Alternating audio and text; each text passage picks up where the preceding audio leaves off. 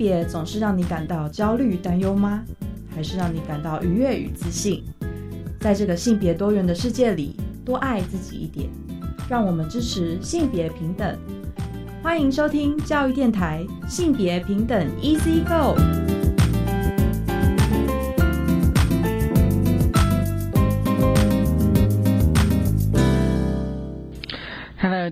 欢迎收听教育电台性别平等一次课，我是温龙。不知道这礼拜大家过得好吗？今天的节目内容哦，今天的性别慢慢聊，想跟大家聊一个 NGO 组织边边女力哦。很高兴我们邀请到边边女力的秘书长哦谢丽君谢玛丽来跟我们聊边边女力。而今天的性别大八卦，我觉得非常重要，就是台湾女人连线哦，他们开一个记者会，就是要打破处女膜的假象，证明一起来哦。其实过去在我们节目，带有人讲说，其实处女膜现在有被证明就是阴道冠哦。我们来谈谈这一则新闻。我们先进行性别大八卦。性别大八今天新闻大八卦，想跟大家聊聊，就是关于处女膜，这是台湾女人连线哦，跟李伟他们合开的一个联合记者会哦。那根据就是台湾女人连线的新闻，其实大家可以想象，就是说，哎，你如果提到处女膜，你会有怎样的想法哦？其实，呃，处女膜呢，它如果就那个构造的话呢，它其实是一个膜状的呃皱褶哦，部分或全部。就是呃闭塞的阴道，位于这个呃阴道口约一到两公分哦。那根据这个呃已知的科学发现呢，处女膜是阴道发育完成之后的残留哦，没有这是生理或结构上的功能。可是呢，我觉得就是说，我们对于处女膜哦，但这名词大家可以想象说，到底还有没有更好的名字哦？会有一些哦文化上的文化上的这个啊迷思哦，就是说有很多的女性她担心她的初夜哦没有落红，所以被视为不纯洁，而这样子压力呢，就限制了很多女人性自主跟性自由。其实大家可以从很多以前早期的说法哦，可以知道，就是说女人担心呢伤害这个处女膜，那么避免这个有。阴道进入相关的检查，导致疾病防治非常困难，或是延误诊断，危害健康。而医师在诊断的时候呢，也非常担心说，哎，会不会伤到这个处女膜，可能被告。因此呢，诊间当中呢，有可能会贴一个告示，就是说，无性经验者检查时，请再一次提醒医生。所以我觉得说，大家对处女膜似乎有一些的。我觉得是迷思哦。那如果看到非处女的焦虑呢？宣称呢？哦，现在有那种就是医美的广告，就是说处女膜的修复术哦。那这个手术呢，不但收费其实非常昂贵，而且没有办法保证，就是说，哎，性行为的时候会落红，还可能会发生后遗症。所以，呃，女人健康连线他们认为说呢，这个呃医美哦的行销跟这个父权社会真的是完美的结合跟交织啊，让这个女人赔了金钱又折身。所以大家可以想象说啊，这个呃处女膜它的迷思到底是怎么来的？那为什么一定要是处女呢？那么是没有性行为呢，还是处女膜没有破呢？这个大家可以去思考。那当然呢，女人健康连线他们提出是说。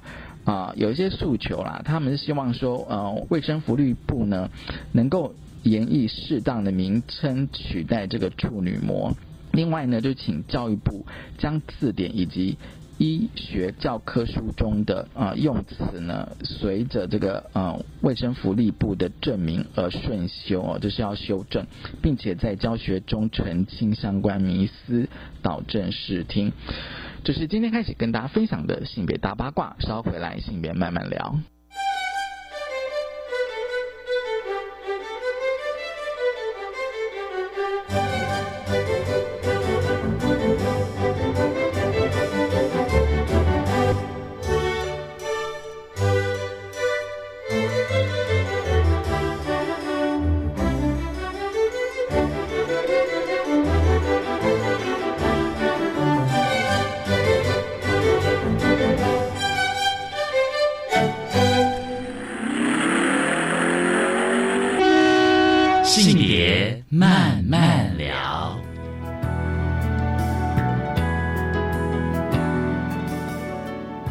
欢迎再回到教育电台性别平等一字一个，我是温龙。我们现在进单元是性别慢慢聊，今天慢慢聊要聊什么呢？今天慢慢聊，我们跟大家介绍一个 NGO。其实过去我们当然跟大家啊介绍过哦，蛮多不管是妇女团体、性别团体、性平教育团体的 NGO 哦。我相信大家应该呃，如果持续关注的话，应该都知道有非常多的团体在关注性平教育议题。而今天呢，我们想跟大家来聊聊啊一个啊。应该算是女性团体嘛？边女哦，女性主义团体 哦，边边女力啊！今天很高兴，我们邀请到边边女力的秘书长谢玛丽。玛丽你好，文龙好，大家好，我是边边女力协会的秘书长谢玛丽。好，今天我们还要跟大家来谈哦，边边女力哦，因为啊，我知道边边女力其实算蛮新的团体哦，在二零一八年成立，对对对，所以今年算是第四年，第四年，第四年哦，嗯。可是我看一下你们的网页，我觉得你们好像野心蛮大的。啊，对，可能很多人如果说有在网络上搜寻“边边女力”的话，就会发现我们关注的议题有很多不同的面向。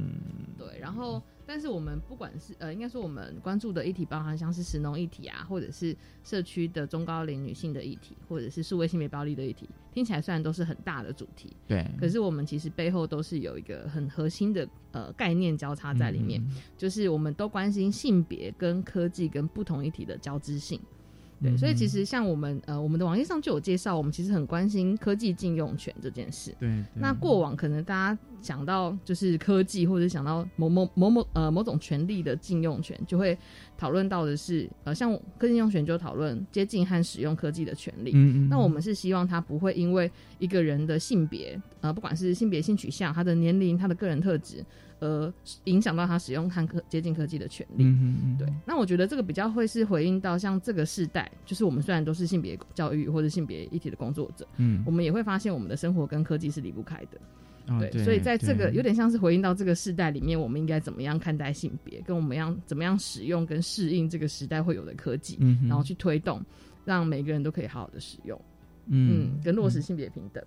嗯哼，对对对，所以你们主要是就是在关注科技跟性别的交织性，还有就是科技的呃使用权、禁用权，没错没错，对哦。但我们在觉得大家对科技应该会有非常多的想法，那但。嗯，我们过去也当然跟大家探讨非常多科技跟性别的议题哦，还有他们的关联性。不过我觉得边边女力哦，我可以先问一下边边女力的名称吗？啊，这这个也是蛮多人 好奇的。对对对对对，因为其实呃，我们原本是先发想了英文名字，我们在想中文名字的。那英文名字的呃中文的翻译可以呃，我应该说我我念一次我们的英文名字好了。我们的英文名字是 Feminist Leadership and Mobilization on the Age。它整句的翻译就是，呃，女性主义的领导力，还有就是边缘的能动性的力量这样子。那我觉得我们其实就是很关注这一种不同，像刚说的不同议题的交织，嗯对，所以其实是想要用女性主义的视角来去做到一个就是性别平等的倡议。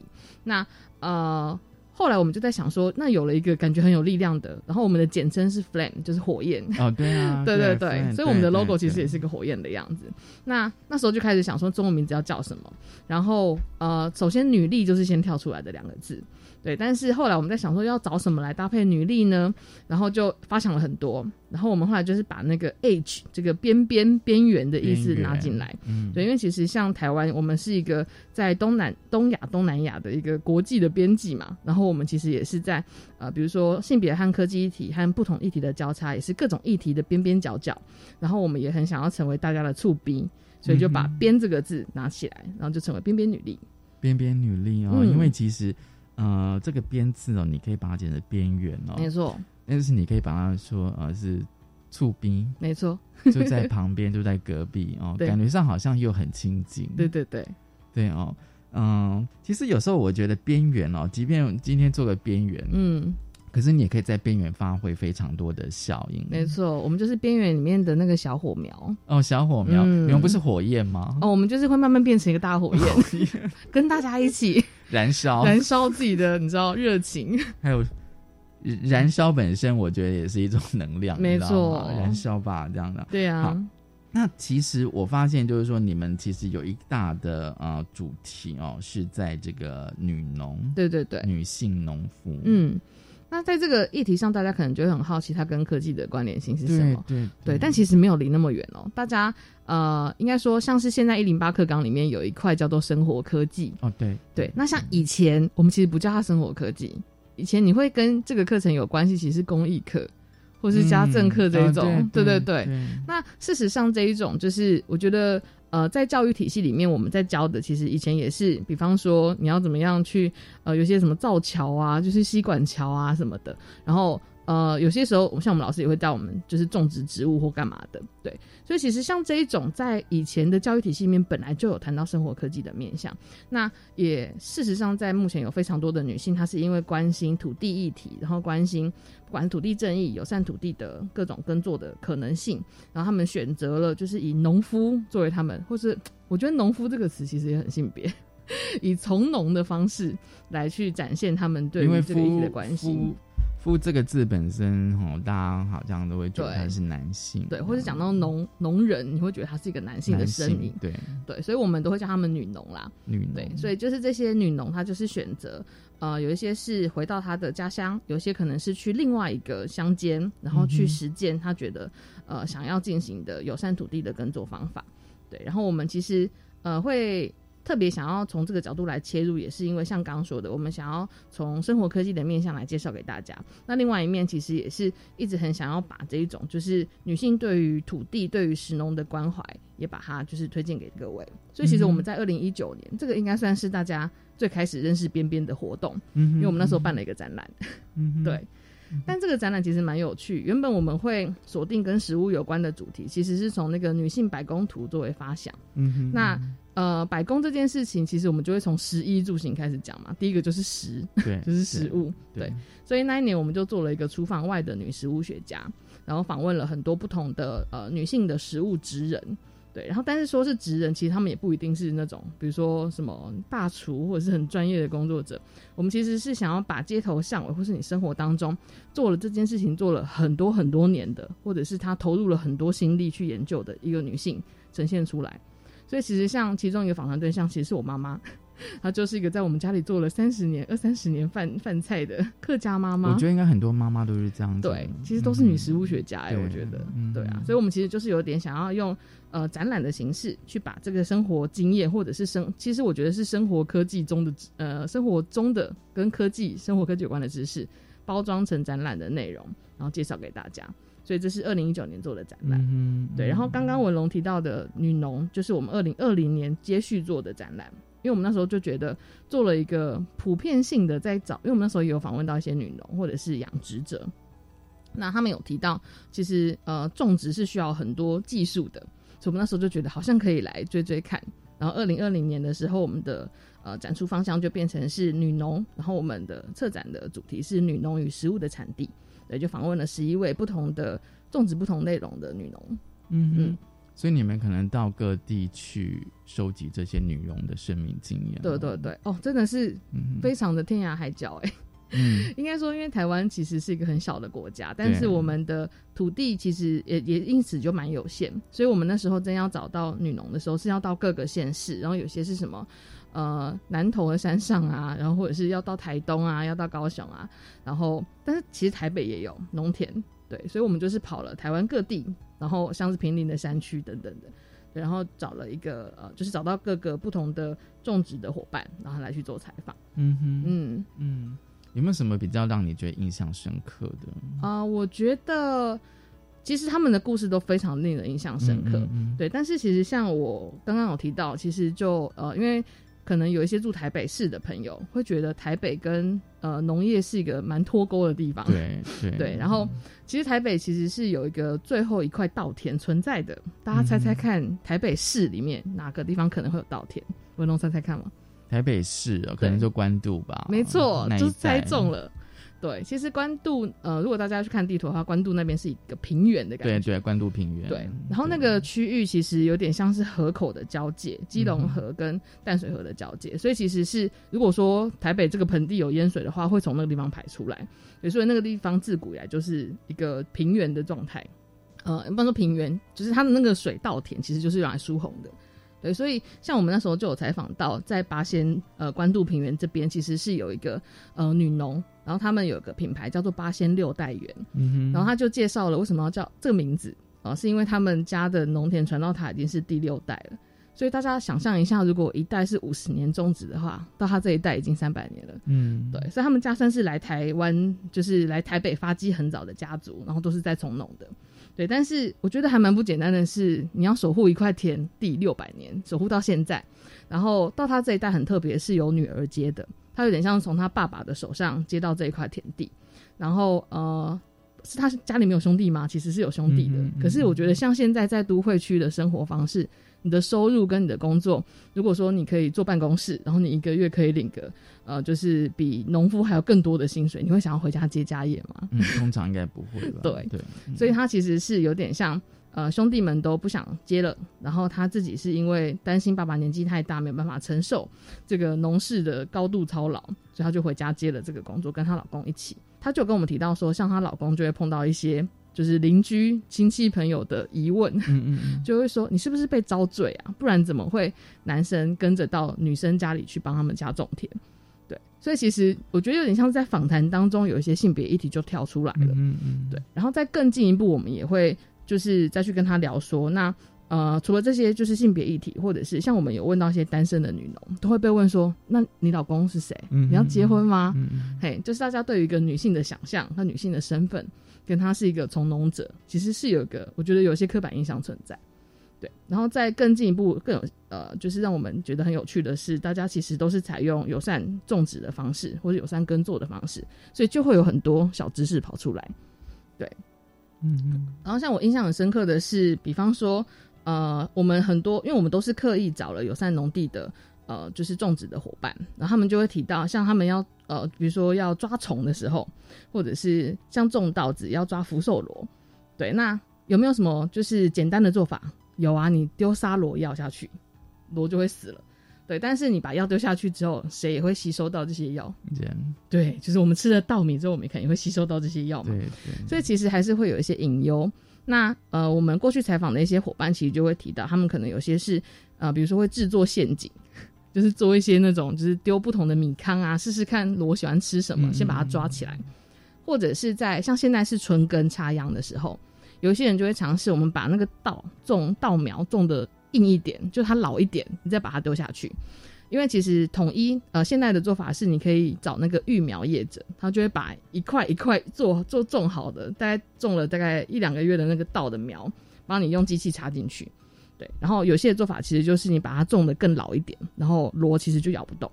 对，所以其实有很多的方式是可以避免那个就是使用到就是农药的方式。对啊，所以我觉得这个有点像是我们那时候在询问呃女农，她会借助很多呃调查或者很多研究来去比对，然后来去制造一个更友善的工作方法。你觉得？你觉得就是说，你们去啊、呃接触了这么多女农的嗯一些、呃，不管她的生命经验或者她耕作的方式对哦，你觉得她跟男性农夫的差异是？呃，我觉得像我们有访问到几位，他们都有提到一件事情是，因为他们去能够询问或者是咨询的老师，可能都是农村里的男性。嗯然后首先是，我觉得蛮有趣的是，他们都提到一件事情是，农夫好像不会太轻易的把自己的秘诀告诉别人。后首先，我高产量的秘诀可能是某某个方法，可是我就会先观察一下，哎，你这个外地来的女生，或者是你是谁谁谁家的小孩，那我为什么要告诉你？对，所以呃，我觉得呃，农村里的男性还是会有一种就是呃，男性职人的某一种 就是压力存在嘛，或者是角色存在嘛。对，然后所以他们那时候在学的时候，其实也会发现，呃，比如说像用友善农法跟惯性农法，就是周遭的农夫可能是采取惯性农法，然后我们的那些女农们在呃租了一块田或者是继承一块田，他们要用友善农业的时候，其实会碰到很大的反弹。嗯哼，对，但是他们也有提到，并不是惯性农法就不好，因为大家可以想象一下，就是惯性农法可以在比较少的人力管理下，你可以管理一大片农田。那台湾现在农村其实是人口外移的，所以呃，一个老农夫要管理一大片田，他当然可能会选择比较方便的用农药或者是下肥料的方式。对，但是女农们她们其实就会比较呃呃。我觉得有点像是为了要维持这个地力，为了要培养土地的好的微生物的一个呃循环系统，所以他们会刻意的，就是采取去或者是学习一些比较新的耕作方法。对，然后他们那时候就有跟我们讲说，我觉得这有点像，呃，可能结合了不只是男性农夫或是女性农夫的呃工作方法或者工作习惯，因为当然还是有从事友善的男性农夫啦。对，但是现在普遍在农村里面采取惯性农法的比较年长的男性农夫，可能就还是会觉得。我要听一个小女生的 知识吗？或者我要听一个年轻女性的知识吗？对，所以他们在沟通的时候都必须要我做给你看，我真的有产量，或者是我真的做出来之后，虽然呃我的产量没有惯性农法的多，可是我的品质真的很好，然后去让慢慢影响到旁边周遭的一些就是其他的比较年纪大的农友们，然后他们就会愿意去尝试看看。对，所以像我们那时候采访到有那个呃在台东。他们其实是有做好食果子的配营，嗯哼，他其实就有提到这件事，他就有点像是他自己以呃自己下去尝试，然后做了一个比较友善耕作的方式之后，然后他也建立了一套就是有点像评选的方式，或者是如果你愿意加入我用我们的友善耕作的话，我就可以帮你一起做出口，对，然后就慢慢的影响到周边比较资深的男性农夫农友们，对，就觉得这也是一个很有趣的。在乡村的默默的性别小革命，当然当然啊，因为我发现就是说，有些男性的长辈，嗯，也许他就是说，因为他可能觉得说他自己的经验非常丰富，哦，他觉得他这样做就做了几十年都没什么问题了，嗯，那为什么突然要改变？也是来自一个比较年轻的女性，对对。但是我们的女农们其实也会，因为我们也会问说，就是那你关心？呃，友善种植这件事情的初衷是什么？嗯，对。然后很多的女性女农的农友们都有提到，其实很多是自己，比如说生了小孩哦，跟他们生生育有关，然后觉得我要找一个友善耕作的食物给孩子吃，怎么这么不容易啊？或者是在都市，大家可能就会跑去生计饮食店买，嗯嗯，对。然后你也不是真的很确定，就是我我要怎么做这件事。但当然，现在已经有人会采取不同的做法，比如说我会有社区菜市长。就是我一个社区的，就是呃一个发起人，他可以跟小农直接订，然后我就在社区卖。但是这些女农可能原本就是先从关心或者先从吃开始，然后到她其实自己想要接触自己吃的食物，然后就回去开始进行种植这件事，对啊，所以我觉得蛮多是。呃，这应该是跟女性生命更有关联性的一个，是自己在孕育下一代的时候，想要给他们更健康、更安全的食物。就是说，你会考虑到小孩，对，什么样的食物对小孩是比较好的？没错。所以你开始要去找食物的源头、食物的工作方，呃，耕那个整个的耕作的方式，对对对，种植的方式，没错。这个的确是一个蛮。比如说一个独特的生命经验，因为怀孕本来就是女生独有的，对，然后她会去这样子做一个连接，没错没错。然后其实大家也会有讲到，就是就像是孕育一个孩子一样，他们在孕育一个作物的时候。也是有一种，就是产生了一个魔法的感觉。在农作的时候，对对对，感觉也像在孕育一种生命。是啊，对，所以他们其实做农友善耕作是需要耗费超级多的心力跟时间。嗯，我相信你就是要拔杂草，你就是要去除虫，而且是用友善的方式除虫。哎，大家知道怎么用友善的方式除虫吗？徒手抓可能会 抓到。就是你的工作时间会变得非常的长。那用什么方式呢？他们其实是用，比如说有一些是用寄币植物，就是有一些特别喜欢吃 A 植物的，那他的他在他旁边那一排，他就送他的天敌爱吃的植物，所以就是天敌跟 自己的那个爱吃的食物的那个虫虫的植物是种在隔壁，那这样他可以用自然的方式去控制昆虫的量。嗯，对。然后也有一些是像呃，我们有一位是在南投种咖啡的伙伴。他有跟农改场合作，就是研究出一种就是呃咖啡果小度特别喜欢的味道的一种就是吸引虫的工具，有点像是我们去现在市面上大家会买那种果蝇盒，有没有？就会把果蝇吸进去，它就会死在里面。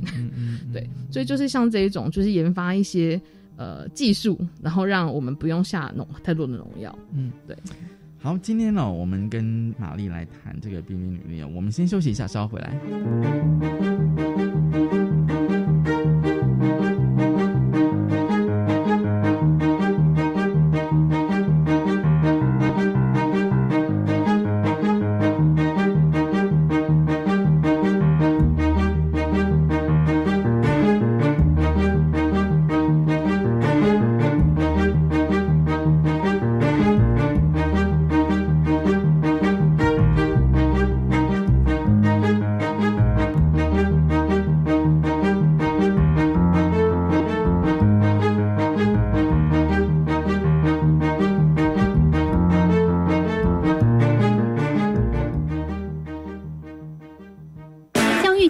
听众朋友，大家好，我是马吉同学会的会长唐尼，欢迎所有的大马吉和小马吉，在每个礼拜四和礼拜五的晚上九点三十分，可以加入我们学习成长的行列。学习可以让我们变得更有力量，而这个力量不但可以改变自己，也可以帮助别人哦。别忘了每个礼拜四和礼拜五的晚上九点三十分，加入马吉同学会，让我们一起成长，一同学会。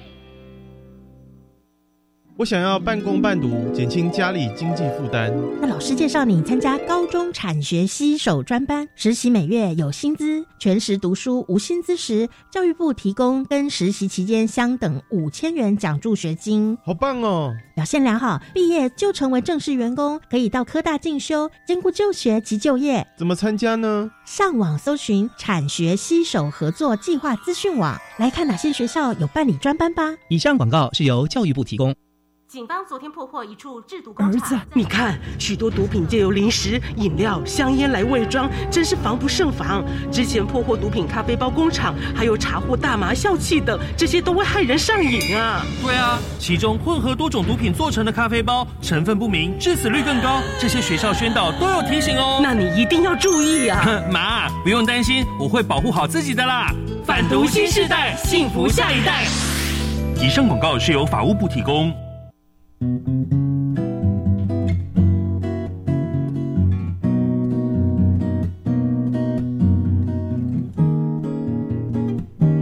我是苏命苏米恩，你现在收听的是教育电台。Open your mind，就爱教育电台。慢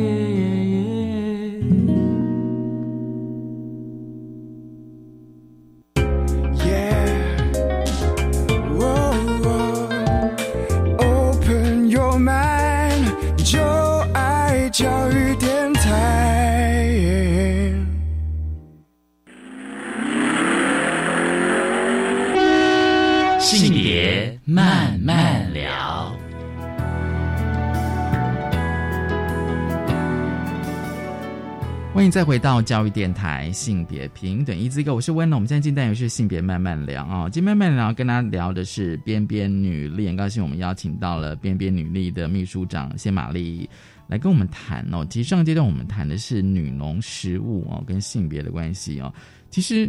像这两年因为疫情的关系哦，因为我看你们就是呃要到各地去收集这些女农的生命故事，可是因为疫情的关系，会不会有什么影响呢？哦，疫情真的是完全打乱了我们的展览计划，因为我们原本是想每一年都可以有展览，但是这个就牵扯到我们上半年会需要走访各个地方，然后去访问女农，我们下半年才有展出资料嘛。所以在这个环境的大家都没办法自由移动的状况，我们就只好改了一个方式。所以一九年和二零二零年我们都有做实体展览，可是二一年呢，我们就变成是线上展览。那采访的内容其实也是想要扣合着疫情，所以我们就有去线上去追访了几位女农，然后我们呃就是呃前一年访问的女农，她在这一年间发生什么事呢？然后我们就把它变成一个线上展。所以在呃这个展览就变成是，我觉得印象也蛮深刻的。像里面就有伙伴是提到，呃，对于女女农来说，可能最大的影响是，加上他们是有幼儿的，那疫情期间小朋友停课嘛，所以你要怎么带小孩？如果你都要下田的话。对，所以他们有几位的方式，就是直接把小孩拎到田里，就是有点像是做一个生态教育的感觉。然后妈妈在工作的时候，孩子也在旁边，就是一起在玩草啊，然后看看呃自然的环境这样。对，所以其实呃在这个过程当中，我们也真的发现，就是身为女性，特别是呃有在照顾孩子的这个身份的话，母职的身份。呃，如果你是碰到疫情，真的会受到蛮大的影响的。嗯，当然啊，对啊，嗯，对，这个我相信可能不只是女农伙伴，一般就是听众朋友，如果去年 我想一下，二零二零到现在，小朋友停课的时候，可能那个照顾责任这件事情跟女性的关联性，可能就会呃很直接的影响到一个女生的生活安排。所以这些女农，她们也把小孩子带到田里面，没错没错，照顾这样。对，其实有时候我也觉得这是一个蛮。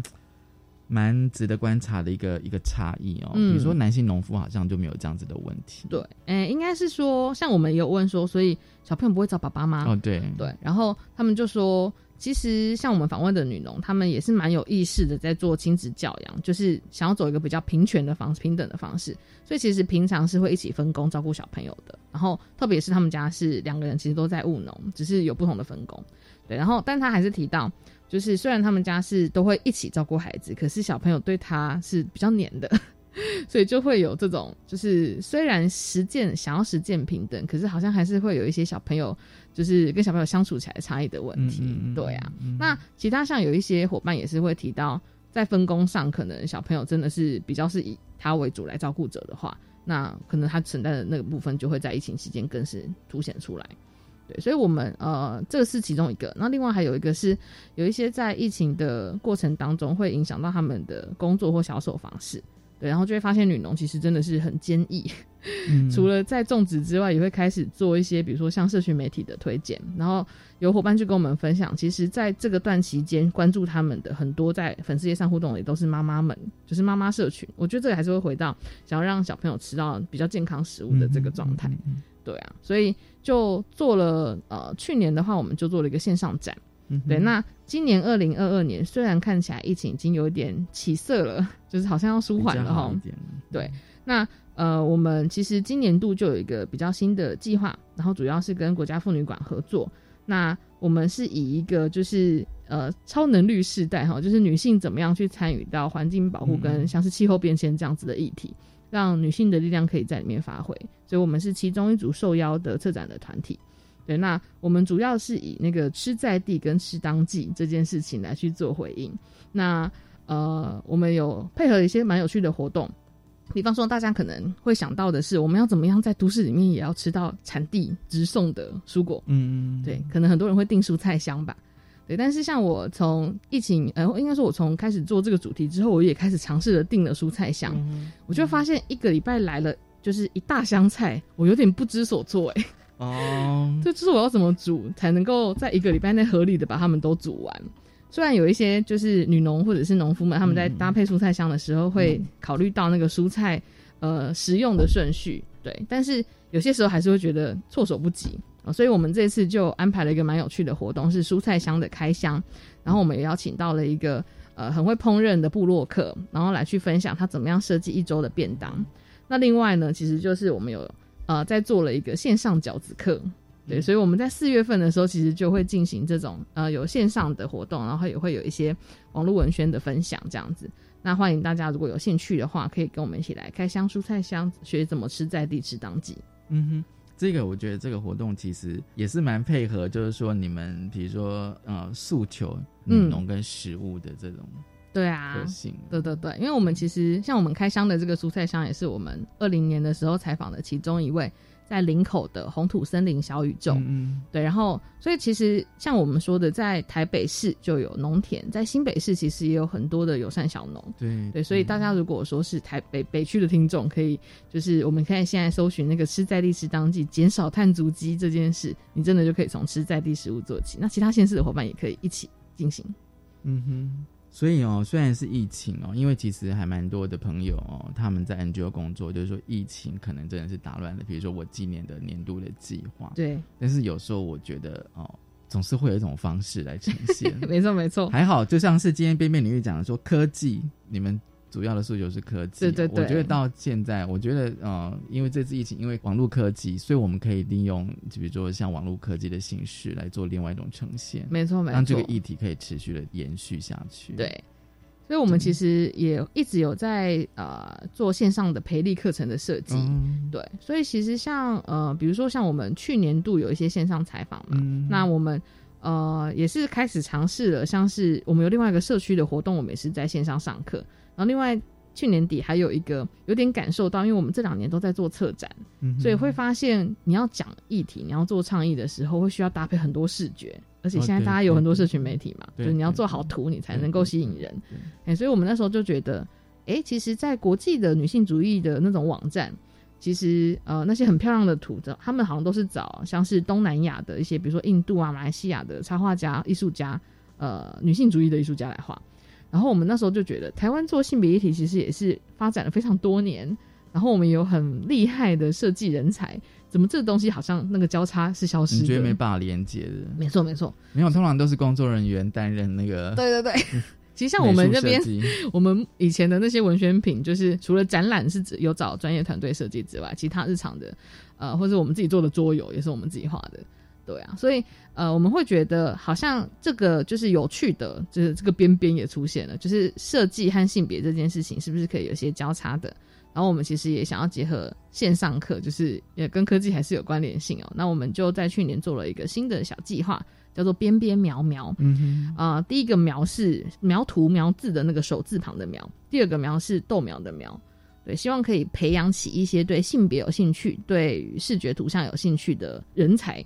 那这样子，未来大家不管是在自己想要做倡议，或者是可以跟不同的性别团体合作的时候，或是跟边边合作的时候，我们都可以把我们想要讲的话变成视觉的方式呈现出来。问你们这个边边苗苗这个培力计划哦，它是跟性别有关的生命经验转化成创作素材。对对对，我觉得这种转化，我们的设计其实也是我觉得蛮有趣的，因为我们那时候呃邀请了蛮多不同的讲师。所以，比方说，像我自己，因为我自己其实有另外一个关注的主题是身体议题，嗯哼，对，所以我就有带大家来画身体，嗯哼，对。然后，另外还有一个讲师是，呃，现在其实很红的插画家，叫小高潮设计事务所。嗯然后他其实特别是关注性这件事，就觉得呃，文化里面好像把性当成是一个很羞耻的事，但性其实是很自然的一部分。所以他就带大家就是去，呃，那好，那个很特别，他是教大家来画裸体画。嗯，所以就是拍了自己的裸照之后，我们把它画成插画这样子，对。然后还有一些是讨论自己跟妈妈的关系，所以有一个是你要跟把跟妈妈的关系做成绘本，然后老师就会带着你一边想故事，一边学着怎么讲故事，一边怎么把它画出来。对，然后去呃，昨天刚好哎，应该说三月份我们刚好有一个呃课程，是我们找了何景窗，是呃，我觉得蛮在应该说常常写的一些书法作品是非常支持性别平权的。对，然后他就来教我们写诗给女人，对，所以大家就一起在线上用书法写诗。对，我们就是呃结合了很多不同的那个视觉图像的方式。然后我们在四月份的时候，其实也有找了三位就是外籍的讲师，就有真的是我刚说的那些很红的印度或是马来西亚籍的讲师。然后这时候也非常感谢科技，我们可以不用出国就可以通过网络吗？没错，在网络上可以跟呃不同国家的插画者或者艺术工作家一起工作。这个对于参与者来讲哦，嗯，是不是也算是一种挑战？因为它是跟性跟性别有关的。没错，其实我们在做呃这个，我觉得跟一般的那种画画课或者是设计课不太一样的是，我觉得我们不是真的很重在你要学会什么技术，或是你要学会什么。如果说我风格，可是我画不出来怎么办？哦，老师会有一些引导的做法，嗯哼，或者我画的很烂这样。好像我们有一个说故事的课，就是你用圆点点。然后你可以不同排列的故事的方排排列的方式，最后你要想办法把它创成一个故事。对，所以其实老师是透过一些引导的方法，然后有一些是个人身体经验、身体感受，或者是生命故事，然后你把它融入到你的作品里面去。对，所以我觉得这个呃，在上课的期间，虽然是两个小时的课，我们可能会有一个多小时都是在聊天，就是聊不同的经验，聊不同的经历，然后其他的时间才是在创作。所以算是在一个蛮轻松、蛮呃放松的状况去挖掘自己的感受，然后还有跟别的学员一起做讨论。比如说像像玛丽，你是谈身体意象，对对对。对，嗯，然后我谈的会大家会好奇我谈的主题吗？哦，当然了，对啊，这是一个很重要的议题。是。我那时候其实就有问大家，就是觉得喜欢自己的呃身体的部位跟不喜欢身体的部位，那。大家现在听众朋友也可以想一下，就是你花大概五秒钟想一下，喜欢自己的地方跟不喜欢的地方。我们过往的我自己过往的经验是，我会问到大家很轻易的可以举出不喜欢的地方，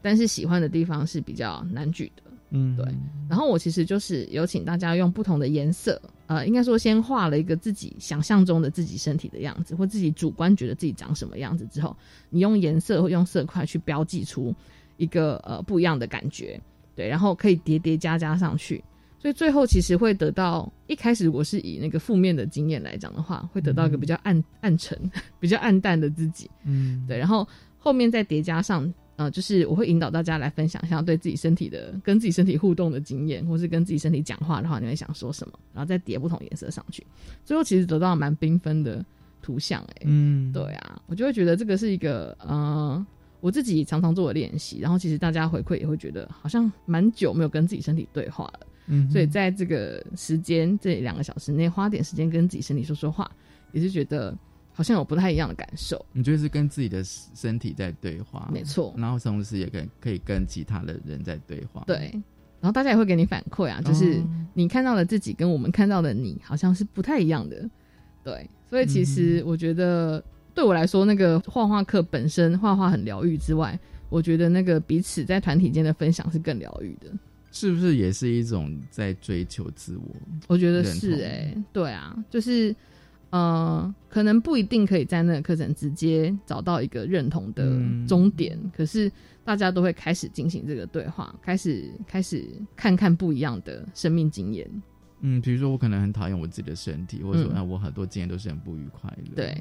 但是可以在，我觉得在那这边哦，那个疗愈其实也有也有人讲到一些比较不好的、比较负面的经验啦，对。然后大家其实会彼此给予一些支持或回馈，然后会就是说，我觉得我可以送你一个黄色比较明亮的颜色，或者粉红色，觉得很很可爱的印象的颜色，对。然后就是可以帮你叠。所以你们这个培力计划的发想的呃原意哦，就是原来的用意是希望能够找到那嗯，我们希望可以找到。可以用对，是想要用影像来去谈你想要谈的性别议题的伙伴，嗯嗯，对，所以其实来的人真的是蛮多。本身呃，我觉得有一些是有插画基础的，有些是喜欢文字创作的，然后大家其实都是来这边呃，我觉得是透过练习的方式，因为老师其实都会设计一些一步一步的让大家慢慢创造出图像的那个方法，对，所以除了我之外，还有很多真的是蛮专业的设计者或者是工作者。对，然后就让大家可以把自己脑中想要讲的话变成一个图像呈现出来，嗯，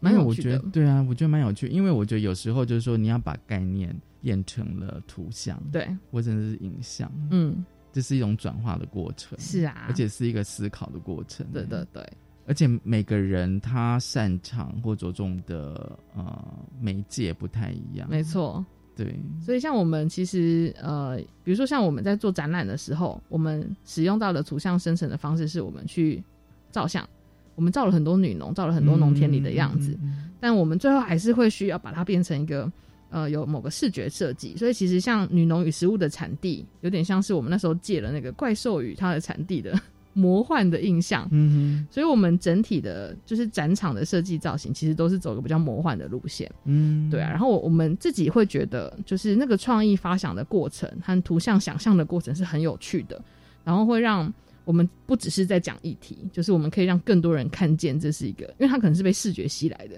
可它其实我们把它吸来之后，我们更重要的是告诉他我们想要讲的性别议题的倡议，对，所以会希望这个能力让很多就是不同的。年轻的伙伴们都可以拥有，对呀，才出发了。呃，这是我们边边苗苗的设计出发点啊。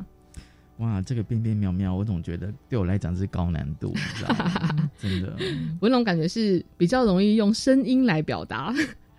或是文字吧。因为其实，因为我每次看到就是说，如如果呃，虽然说你们讲的是涂鸦配一起，好像涂鸦跟随便乱涂、随便乱画这样的，可是关于那种。就是需要画画的，是的课程，我都觉得那样是充满了恐惧，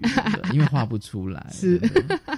搞不好来上一下就是就是可以出现了。我们这样子，对啊，我们有不同的那个创作方式，所以如果是听众朋友想要尝试看看，想要把你关心的性别议题变成图像的话，你会怎么做呢？而且我觉得图像其实是蛮难的，我觉得比文字难。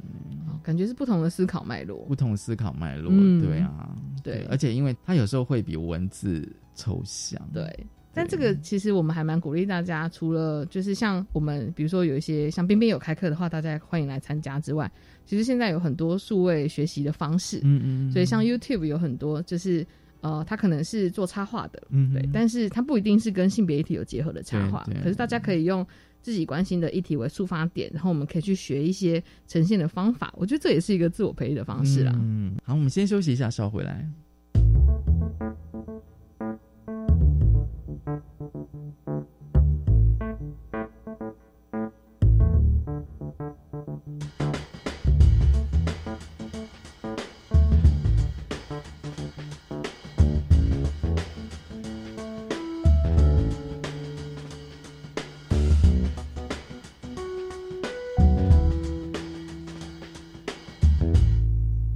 教育电台性别平等一字一个，我是温龙。我们将近代有知性别慢慢聊啊。嗯，今天呢，跟边边女力的秘书长玛丽来聊，就是边边女力哦，女农食物与性别。那最后呢，我想问一下，就是玛丽哦，就是边边女力未来的计划，今年度有什么计划呢？除了像刚刚提到的，我们今年度有那个气候变迁的那个展览的展出之外，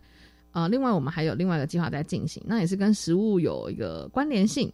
呃，我们其实主要是想要针对我们办公室是在台北市中正区这边，然后我们是想要针对这个社区的在地伙伴呢，就是我们平常日常会接触到的周边的中高龄的女性，来进行一个玫瑰金培力计划。那什么会叫玫瑰金呢？是因为现在在人口政策上常会用一个黄金人口这个词，嗯，来去称呼中高龄的人人群。那我们特别想要在这个黄金人口里面关注的是中高龄的女性嘛，所以我们就用玫瑰金来代表这个我们想要接触的阿姨们。对，那呃，我们会观察到，其实像中高龄的女性，她过往在生命经验当中跟科技其实是相对比较疏离的。对，所以其实像现在有很多那种就是帮呃乐龄人群上的科技课，其实像手机课啊，或者是电脑课，其实我觉得除了米平那个世代间你对科技的使用之外，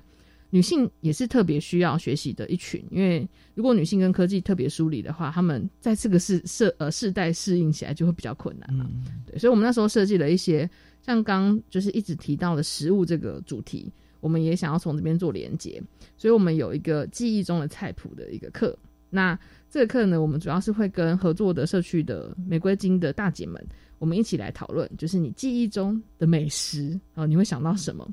那之前我们的采访经验其实告诉我们一个很有趣的呃发现哈，就是你要问一个女生喜欢一个一个妈妈一个阿姨喜欢吃什么。可能她会讲出来，她擅长做的菜跟她自己真的真的心中很想念的那个味道不一定会是一样的哦。为什么会有这个差异？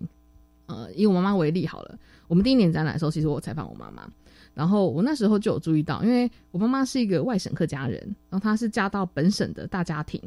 所以从他结婚之后，他学着煮的菜都是本省菜，嗯，对，所以我从小到大吃，我都觉得哦，就是就是吃这些菜啊，很合理。大家去那个外面的台菜馆可能会吃到的菜色。可是到呃最近这几年，我妈妈开始去学做一些客家的腌菜，然后就有点好奇，为什么她是喜好改变嘛，还是她为什么会特别想要回去，就是寻找客家文化这件事？然后她才跟我讲说，因为她一直在最近这几年很想念那个客家糖蒜，就是我外婆做的糖蒜，但是我外婆最近呃这几年身体比较不好，所以她就没办法再做糖蒜了。所以我妈就说，她把她最后一罐糖蒜吃完之后，她就觉得这个味道失遗失了。失落的味道，就算是去找一些传统市场，他也都买不到一样味道的，所以他就打算自己做。可是蛮有趣的是，呃，这个就跟我们从小到大习惯吃的，我们家族喜欢吃的东西，非常味道非常不一样，是他自己个人喜欢的。对，那呃，那在做的时候也会发生一些趣事哈，就是像我我妈妈在就是问我外婆说你是怎么做的，然后就照着她讲的大致做了一遍，做出来味道一样吗？不一样，为什么不一样？